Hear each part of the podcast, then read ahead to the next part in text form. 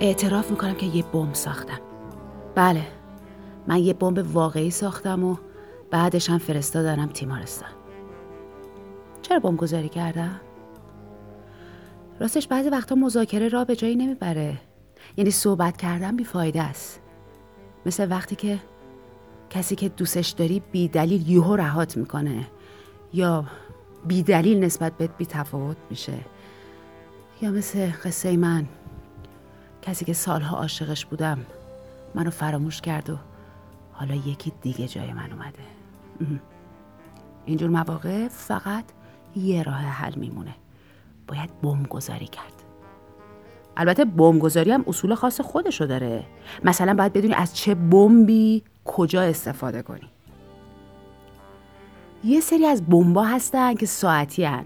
که البته من بهشون اعتقادی ندارم چون همیشه از چیزای تاریخ انقضادار بدم میومده.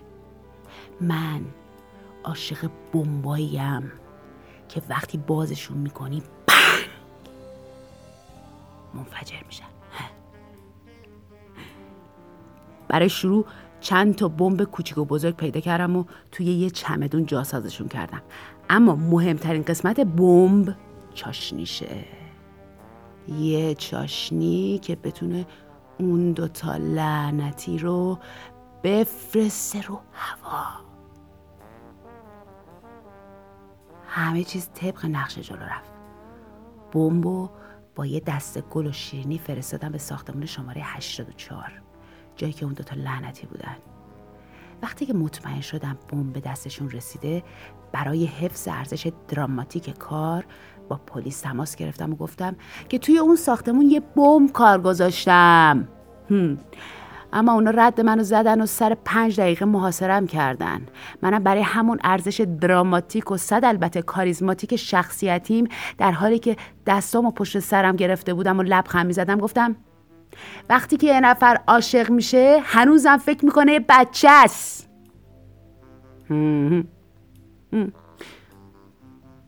منو دستگیر کردن و بردن اداره پلیس.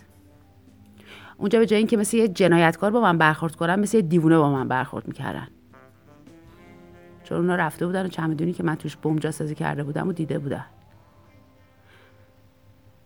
توی اون چمدون نه باروت بود نه تینتی بود نه هیچ ماده منفجره دیگه ای بر بود از نامهایی که واسش نوشته بودم. شعرهایی که واسش گفته بودم. شونه که فکر می‌کرد گمش کرده اما دست من جا مونده بود. جبه موسیقی که جا گذاشته بود که همیشه یه آهنگ می‌زد تا به یاد بیاره. دریا چیگوه چایکوفسکی.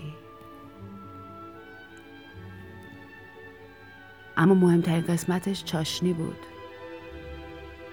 چاشنی بمب منم عطری بود که همیشه می‌زد.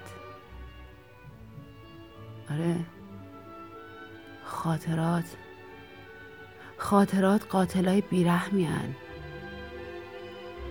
من هنوزم میگم که یه بمب ساختم یه بمب واقعی